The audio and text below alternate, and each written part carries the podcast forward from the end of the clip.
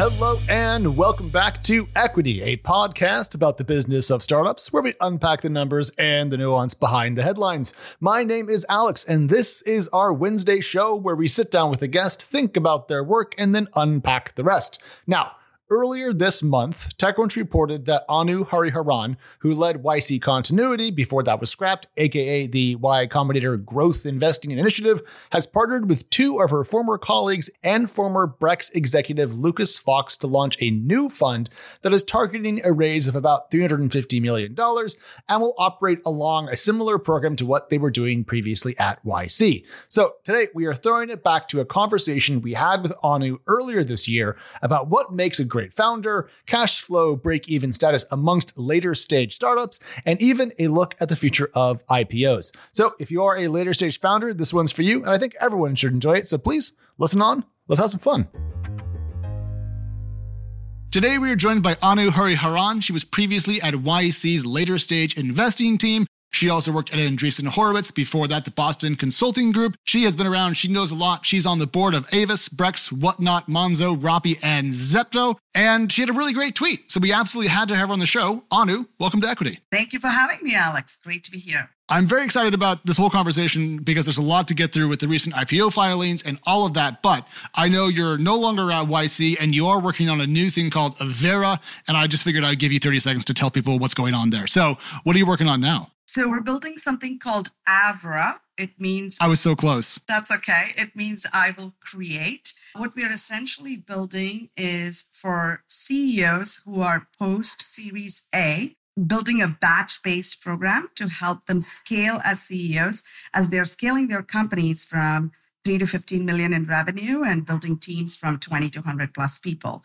We saw this as a gap while at YC, and we within YC had several products and initiatives that help CEOs with that. And now we're building this standalone, and our first batch is this fall between September 15th and November 8th. We have 10 CEOs going through it and uh, we'll keep you posted. We will probably announce it in a couple of months. Well, no, I'm excited about that because we always think about the Series A crunch as being a, a venture bottleneck. But really, when you think about institutional funding rounds, Series A being the kind of the first traditional one, that's when you should have some product market fit, some go to market motion, and you're going to scale across the whole business. Suddenly, you don't know everyone's name, and it's hard. So it actually makes a lot of sense that that's a moment where you might want to kind of double down on helping people scale their own, I don't know, competence, for lack of a better phrase, not in a pejorative sense, I mean. Yes. And in fact, we saw that because, you know, more than 80% of tech CEOs have never done the CEO job. So it's actually yes. hard to expect them to scale at the same pace and everyone has to find their own journey. So we want to create a mechanism where they can learn from peer CEOs as well as CEOs who are three, four years ahead of them. And so that we can accelerate their learnings and help them and support them in a way that can scale the company more effectively. This is all very apropos of something that I've been thinking a lot about, which is a tweet you put out uh, a couple weeks ago. We've been really excited about having you on the show because you said, I'm just going to quote you here growth stage startups run by great founders are becoming way more resilient. Many are on track to hit positive free cash flows and net income positivity without having to raise a single penny from external investors. Many have achieved this. Fundamentals look better. And you're starting with this description of some founders as great.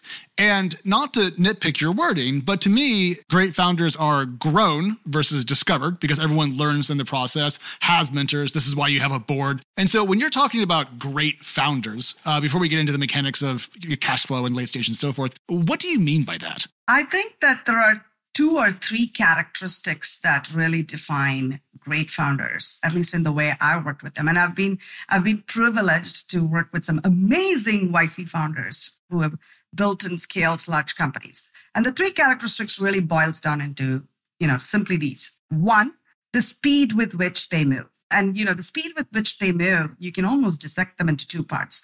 The velocity with which they ship. So as a young startup you have to be constantly shipping. That's the edge you have and the second, as you scale the company, is the speed with which you learn.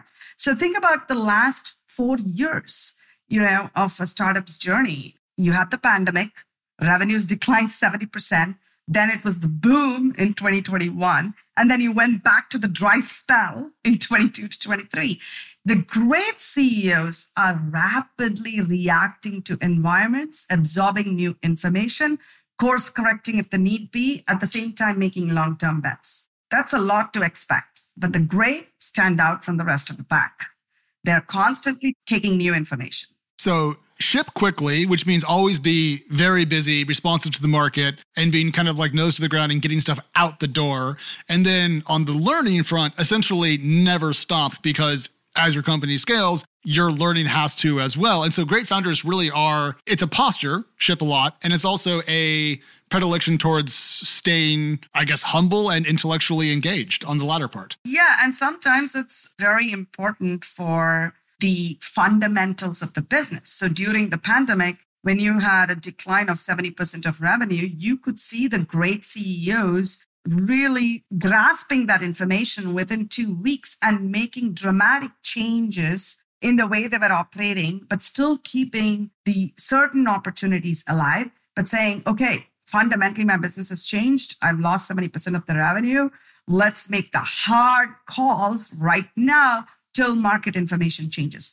Today, you know, it's with AI, right? Now, every company wants to be an AI company, but the greats, example, I think the founding team at Faire, Max, Marcelo, and Jeff are amazing, and Daniele are amazing. So, the way I have seen them use AI to improve engineering productivity, to improve their own search optimization for the website stands out versus the rest of the companies. That's what I mean by a great founding team. So, going back to the 70% comment, the company that I think about that had the sharpest revenue shock, if you will, early in the pandemic, managed to somewhat gracefully decrease their staff size through layoffs and then built back up and then went public is clearly Airbnb. But you're talking about that almost as if it was a more common experience among startups. Was there a, a, larger group of startups that had a similar revenue hit in the pandemic that you're referring to, or are you mostly thinking about the Airbnb example in that no, case? There are lots. So, for example, Monzo, which is the company, the neobank in the UK, that I've been in the, at the board of and led one of their earlier rounds in 2019, they had about 88 million pounds of revenue, you know, call it right before the pandemic. It saw a steep decline right? Because most of the, you know, at that time at least, not today, but, you know, a good chunk of the revenue was interchange. And you make better yeah. interchange when there is cross border travel in Europe. So I think the revenue almost declined to 50 million pounds during the pandemic. And think about it you're a young startup, you're a bank, you need cash for regulatory buffers and controls, and your revenue has declined to 50 million pounds. You may have 200 million pounds on the balance sheet, but all of that money is now reserved for regulatory buffers. So where is the right. money to fund the company for operations? So a lot of companies, and you know, to give you a stat, in YC for the growth stage portfolio, we were very selective. So we made only 45 investments, but about 35% of our portfolio was at risk in March 2020. Wow. Now, by at risk, do you mean at risk of closing or just at risk of a major revenue decline? Would say at risk at the time was, hey, you have less than 12 months cash. If the Got current okay. rate of decline was going to go, like, right? Because think about it. If your revenue declined 75%, but your fixed cost OPEX hasn't declined in the same amount in a week, then you are at risk. And so you're constantly taking information every week, right? So the great founders really found ways to like change the dials within a week find leading indicators, set up new infrastructure teams for tracking leading indicators. And you have to be really careful, right? Because we didn't know at the time was this a one month phenomenon? Was this a two month phenomenon? Was this a six month phenomenon? So you really have yeah. to operate the business on a monthly basis, but making sure you have enough cash to support more than 12 months and make changes. And then, ironically, right after this pandemic shock, minor recession, this like two or three month period of panic, everything kind of went a little bit crazy on the venture and startup side. People turned to software to keep their business running. And so suddenly there was a massive spike in demand and there was a lot of capital available. And it seems like people had a moment of frugality, followed by a period of, I'm not going to say profligacy, but let's go ahead and say higher burn than was perhaps historically normal. And we are now seeing, as you mentioned earlier, the other side of that particular coin. And you delineated great founders as those who are shepherding their companies closer to cash flow positivity. But I, I want to divide that on the early and late stage axis because clearly, if you're a pre seed company, profitability should not be your top concern. If you're about to go public, it matters. So, founders across the spectrum, when should they really begin to be thinking today more about cash preservation and profitability versus growth? Series B, Series A, when does that happen? Yeah, so I would actually delineate for early and late into three segments, right? So the buckets sure. I focus on is more, hey, if you are between, call it the 250 million and the 1 billion valuation, which is where the majority of the Series Bs and Cs happen, then you have the one to $5 billion bucket. And then you have the post $5 billion valuation, right? So think about the companies. So let me divide them into three buckets and I'll give you nuances on all three. Before I go into the bucket, a stat that's probably helpful for you to know is across the startup world, and I've looked at this like hundreds of data points, almost on average, startups have improved their cash runway by 50%. Okay. Meaning, if they had 18 months, they extended it to at least 24. If they have 24, they've extended it at least to 36, right? Which is, first of Got all, it. healthy. This is post 2021. So in the since last year, that's on average. What we are seeing is also the seed stage and Series A startups have been cutting burn more this year, maybe because okay. funding rounds are a lot lower. The late stage started optimizing from last year itself because they knew that the valuations have dropped dramatically. So you're not seeing as much of a shift, but that's because I think some of the late stage companies are fundamentally better run. But you're seeing the seed stage correct from early this year. Why is that? Well, simple reason. First quarter of 2023, only 6% of active startups raised. Second quarter yeah. of 2023, 5% of active startups raised. The lowest we have seen since 2013. 2013 was so long ago, I kind of forget what life was like back then. That's 10 years ago. Yes, exactly. Right? The lowest we have seen. So now let's take, you know, to answer your question. What are we seeing with the late stage startups, 5 billion and above? If I put you in the great CEO bucket, which, you know, by the way, majority of the YC growth stage portfolio that we worked with have done exceptionally well in this category. And in fact, the stat I sure. told you, 35% were at risk in March 2020, less than 15% are at risk today right? Which just yeah. tells you fundamentally they're running the company way better. So what have the companies like Brex and Monzo, you know, have done, have focused in the post $5 billion category. What happened in 2021 because of the boom, some of these startups have a billion dollars on the balance sheet. Yeah. Right?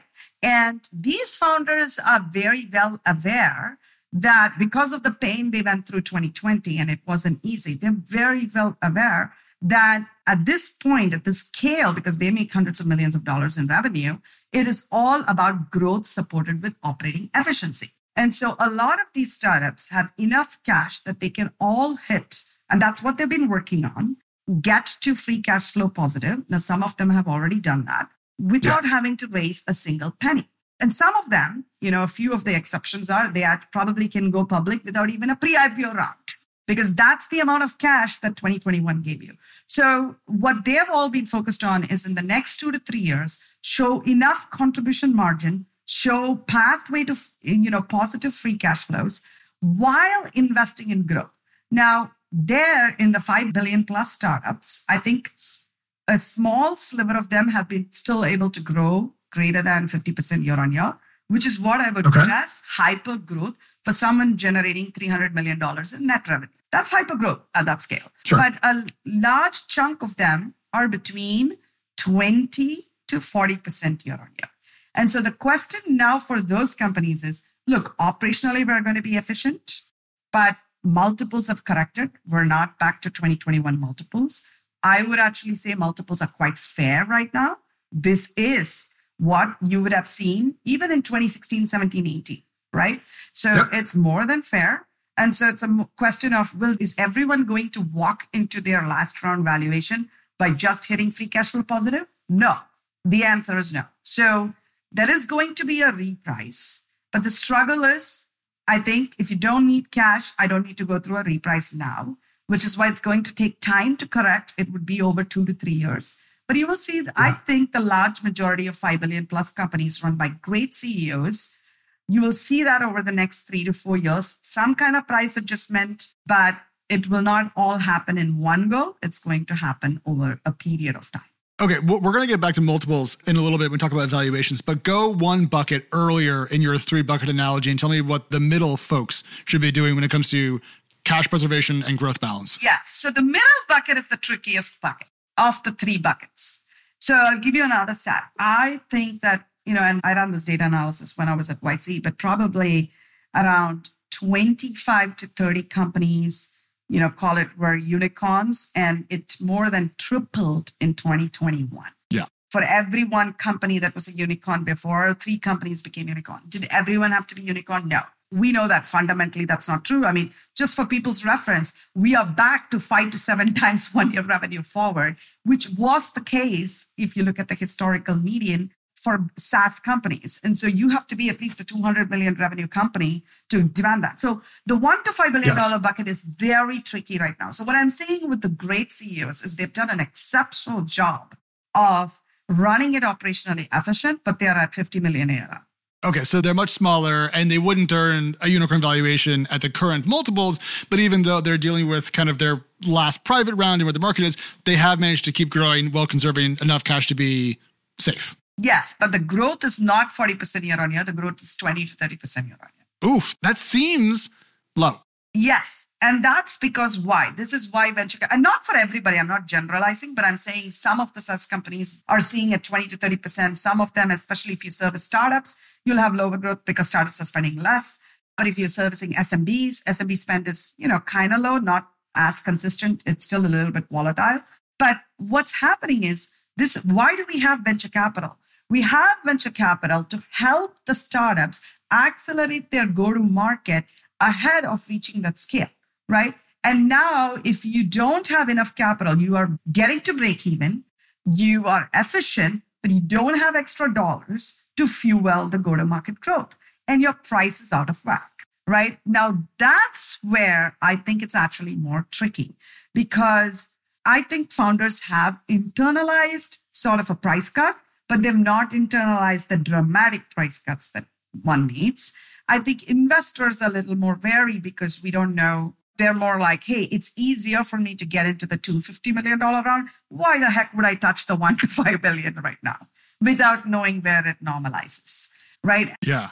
So that's the one I think that's the bucket that's going to be really tricky. So my advice to founders in the in that bucket is look, if you are hitting 40, 50 million ARR, and you can prove that you have significant demand, but you need to accelerate your go to market team either to support implementation or to accelerate and support with more account reps to help build the pipeline and you know cultivate the pipeline.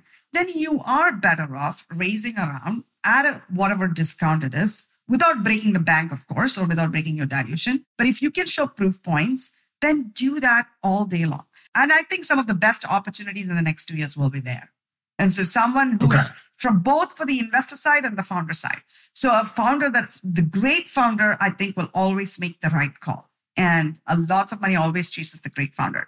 But if they can find the bold investor that's willing to reprice the company, but give them the dollars to fuel the go to market because they believe in the future potential, that's going to be prime for exceptional returns. Okay, so companies that are doing, let's say, around 50 million ARR, growing around 20 to 30%, are kind of in the venture no man's land because they're not growing fast enough to kind of remain interesting to venture capitalists and they're too small to go public. So, what do you do? So, your point is if they do have a solid founder and they have managed to pull back their burn to a de minimis level, they should take the medicine, raise money a lower valuation, eat it now, use that capital to accelerate, and then essentially just go, well, you know, what other option do we have?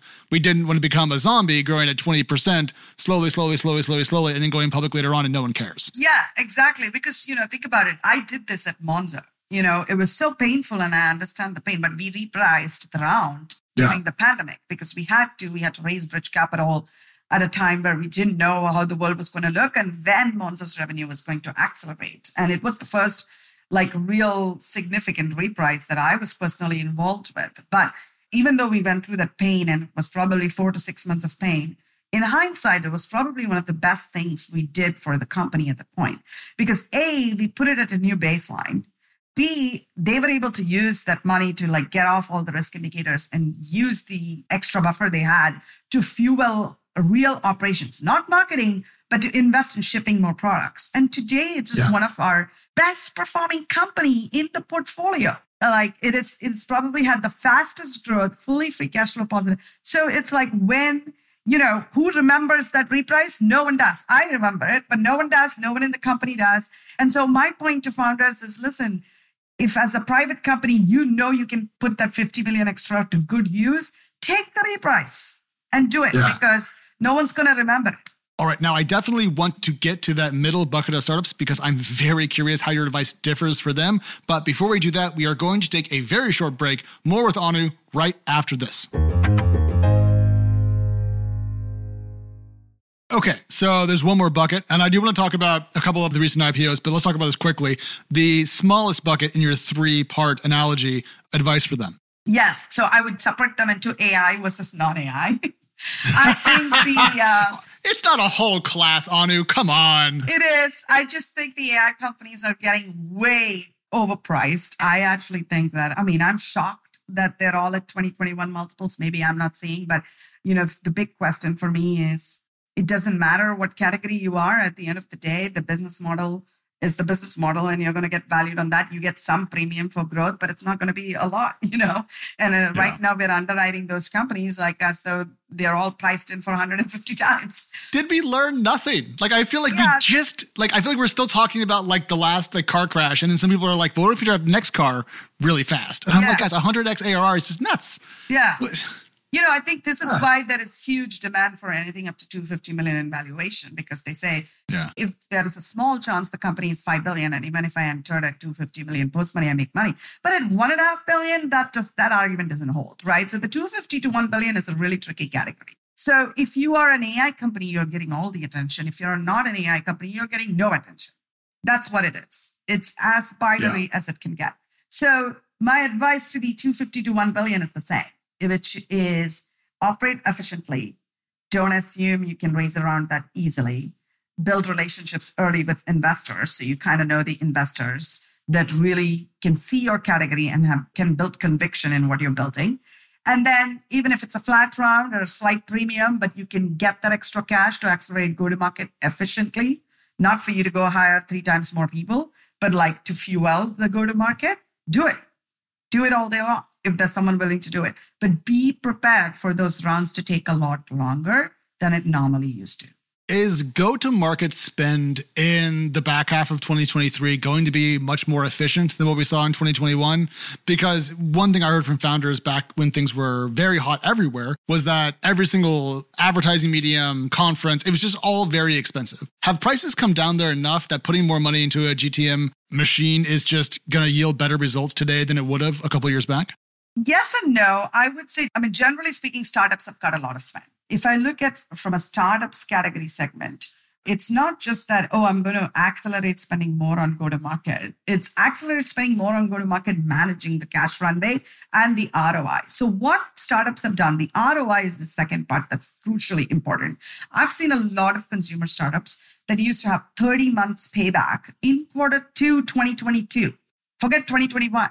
Even 2nd mm-hmm. quarter 2022, some startups had 30 months payback. Now they're down to 12 months. 30 months payback's a long time to re-earn your CAC before you're actually generating effectively income for the business. Correct. So therefore now, Ugh. but they've worked on it for the last one year, right? They've yeah. really yeah. worked on optimizing the channels. They're turning down customers that are unprofitable. The startups, the great founders have made the hard calls. I can't generalize because there's a nuance here. But the startups run by great founders are down to 12 months payback. And so they now feel really good about investing in go to market selectively, small quantum of dollars in increments, but they know they can test it and they can measure 12 month increments. So, what are we seeing? Convertible notes from people for these startups who have 12 months payback and are being run efficiently. But the rest of them, there is nothing. For the rest of them, so if you have suboptimal go to market and you need to raise cash, then you have to really ask yourself are you ready to invest more in fourth quarter 2023? And the answer is probably not because you probably don't have product market fit because if you did, it wouldn't be working out that way. Two things. One, quantum of capital, I think you said, is a great phrase. I'm going to work that somehow into a headline. And two, I want to ground this conversation about cash growth in two companies that recently filed. One you may have heard of, given your time at YC. It's called Instacart. Yeah. It's uh, does grocery delivery, advertising, and software. Have you heard of it, Anu? Uh, of course. In fact, uh, sorry. Uh, the funny story is that's how I got my job at Andreessen Horowitz. Really? Tell me that. That's how I broke into venture. So when I was, I'm an engineer by training, so I started my career at Qualcomm, but I switched to venture capital from BCG in New York. And if you know anything about Silicon Valley, they don't like business school and they don't like consultants. And so people had, really? people had forgotten that I was an engineer for four years at Qualcomm, launched the first 3G handset, built video streaming solution before YouTube, didn't matter. And so whenever I reached out to any venture capitalist or any introduction, it was a straight no. So I said, you know what? It doesn't matter. And I was doing private equity at BCG. And I was really good at diligence, diligencing different business models and companies. But I wanted to switch to tech. And so one of the New York funds had just asked me to prepare three Series B companies for diligence. And the one that I picked was Instacart because I thought it was a very ah. interesting business model and that was different than Webvan. So through the work that I had done, I was debating with some of the VCs in the Valley. One of them happened to be Jeff Jordan at Andreessen Horowitz because he had written a blog post saying it may be really tough for grocery as a category to be online. And I thought what Instacart was doing was really good. And I had interviewed many drivers in New York and, you know, taken screenshots of their store. And Apoorva happens to be a Qualcomm alum. So I sent him. Oh, I didn't know that. Yeah. And I okay. sent him a cold email and I said, listen, I'm interviewing for these funds and I'm pitching you as the Series B company. Um, I'll interview more drivers. Can you give me a little bit of data to prove that the business model is intact? And he was very kind and he shared. But long story short, that's how I got my job at Andreessen Horowitz. So I'm very familiar with Instacart and the team. Well, then you must be very familiar with this free cash flow arc that they shared in their S1. In 2020, the operating cash flow from Instacart was negative 91 million, which swelled to negative 204 million in 2021. But last year swung nearly 500 million dollars to a positive 277 million dollar result. And then the other example is uh, Klaviyo, which is going public as well. A couple IPOs filings last week. It went from negative 38 million free cash flow in the first half of 22 to positive 53 million in the first half of 23. So two companies going public, both around the 10, 15 billion dollar valuation mark, depending on who you ask, and showing a lot of leverage in their ability to generate cash and stop burning it. So the question is, should startups that are in the middle to late stages, if you will, look at those results and say, okay, cool, this is super possible. These companies that I respect have done it and they did it quickly.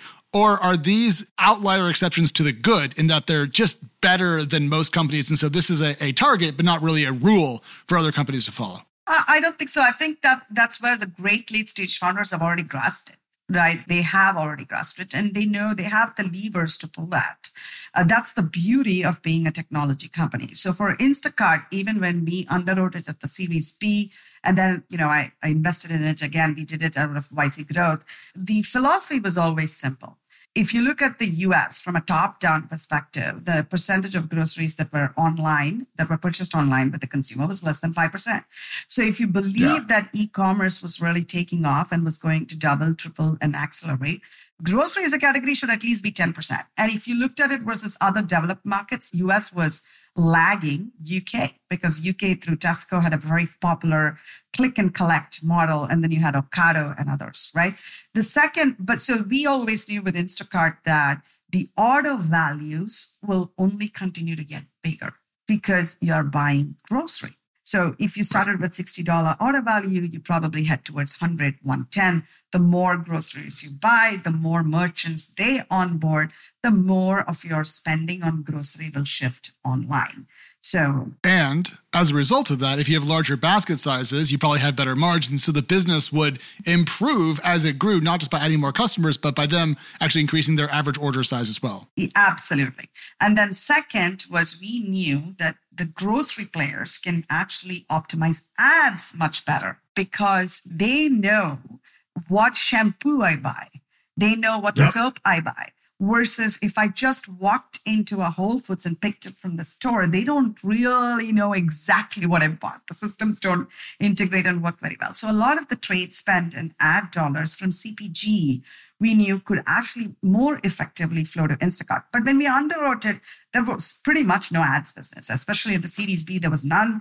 And at the late stages, probably like it was one or one and a half dollars per order. But as you can see, it's really scaled significantly in the last few years. So the thesis behind Instacart was always that grocery needs to go online. The business model, as order basket sizes increase, will support more margins, and even more margins can flow in through ad dollars. But for this to happen, yes. you need scale right? Yes. And by the way, it was not a easy ride for Instacart by any means. But that's where I'm said like you have to back the great team versus a yeah. team that can run this business. And I think in the early stages, especially between the Series B and D, I give a lot of credit to Apoorva, Ravi Gupta, who's now at Sequoia, and Nilam. The three of them, I think, without them wielding that business through a very difficult 2016 to 18, I don't think the company could have existed today. Yeah. And now, if you want to look at Instacart's S1, I'm reaching into my memory here, but something like $400 million in ad revenue in the first half of this year.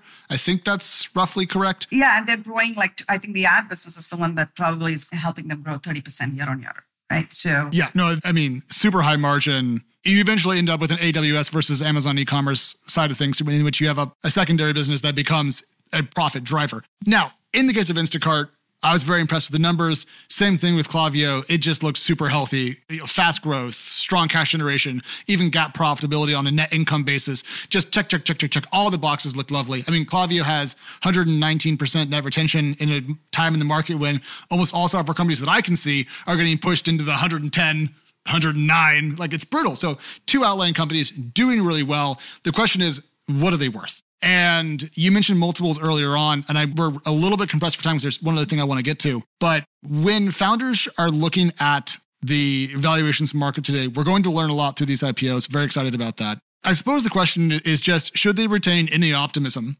that we're going to see software multiples reinflate in the nearish future, or if you think that this is probably the range they're going to be in for the next couple of quarters to years? Yeah. I actually think the current multiples in the market are pretty fair, right? So if you look at, let's separate them. You have to separate them into three internet, payments, and software. All three are different buckets. I think in internet, the best in class businesses like DoorDash and Airbnb do get 20 to 25 times EBITDA, which is pretty good, by the way, if you look at the history and the median of time. Yes. What we had in 2021 was outlier, or the, you know, that's not what it's going to be. 2025, you should be thrilled. And by the way, DoorDash is an extremely cash flow efficient business. It'll probably do a billion dollars of EBITDA this year, right? So it's not just Instacart that paved the way for it, like DoorDash did that too. And so I think that if you look best in class internet multiples, you get between 20 to 25 times EBITDA. The mega caps, you get 20 times earnings. But if you look at the index of internet businesses, 50 internet business, yes, it's trading less than 15x. But I do think the large majority of the internet businesses are sub-scale businesses. You know, they're not large monopolies. If you're large monopolies like DoorDash or, you know, any of these great internet businesses or Instacart, you can get 20 to 25 times EBITDA in this market. And that's what a founder should anchor towards. I don't think you can anchor towards the last three years or the four years multiples. Yeah. And if you're listening to that answer and you're thinking to yourself, why is Anu talking about EBITDA multiples versus revenue multiples? The answer is shut up, make some money. I think is how I'd summarize well, that. Actually, internet businesses have always traded on EBITDA multiples. And that's the beauty of consumer internet businesses because they can show earnings and they show profitability. Software businesses, on the other hand, trade on revenue multiples with a steady state because, margin assumption because majority of them actually don't make any money, right? I know, That's I know. I, I, really wanted to get into the our software companies' good businesses, but we don't have time. What I do want to do before we go quickly, uh, we were talking before the show, and one thing that you really wanted to get to was venture as an asset class for the next 10 years. And you didn't tell me what you thought. So I'm going to take a guess at it, and then I want a, a repost from you before we go. So venture as an asset class, some funds do great, some funds don't.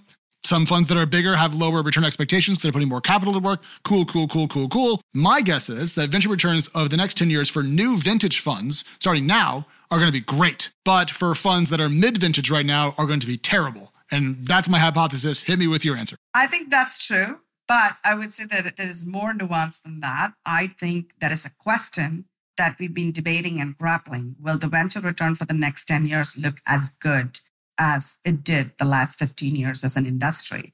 And my guess mm. is, as an average as an industry, it won't, because Ooh. the simple reason that we have way more venture funds, way too much competition, and way too much supply chasing few companies. You see that in AI. Like we haven't even been two years since 2021 and it's already overpriced.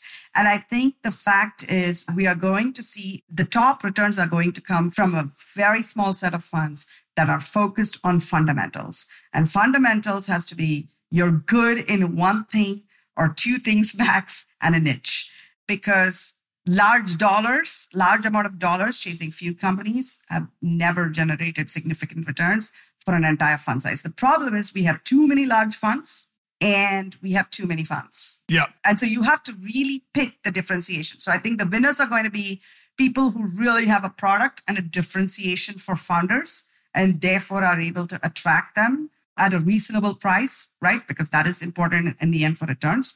And then for public markets, fundamental stock picking. And so we're going to go back to fundamentals over the next 10 years. That sounds great to me because I can do math. So fundamentals work. It's when I don't understand things that I lose my my marbles. Also, just, you know, as a final note on that, I think the logic of the market seemed to change in 2021 that there was going to be so much more growth for software companies in particular for so much longer that there were going to be many more hard billion dollar public companies launched from the venture and startup community. And that doesn't actually seem to be the case. And so it feels like we're coming down to the realization that the number of true outlier companies with great founding teams is only so big and you can only wrap so much capital effectively around that before it becomes inefficient. And that's tough given how much money people want to put into venture. So it's not my problem, Anu, um, but I am going to be very curious to see how it all plays out. But listen, sadly, we have to go. We will have you back on because this was an absolute treat post Instacart's IPO, and uh, we'll find some excuse to drag you back on the show to talk to you about it. But Anu, for folks who want to find you on the great wide internet, where should they go? On the wide internet, you can read my Substack. I put up a Substack, and you can follow me on Twitter. Cool. And we will have links to both of those in the show post. If you want those, techcrunch.com, you will find it. And that is our show for this fine Wednesday afternoon. Don't forget, if you need even more equity in your life, we are Equity Pod on both Twitter and Threads. And we are back in your favorite podcasting app Friday morning. We'll see you then.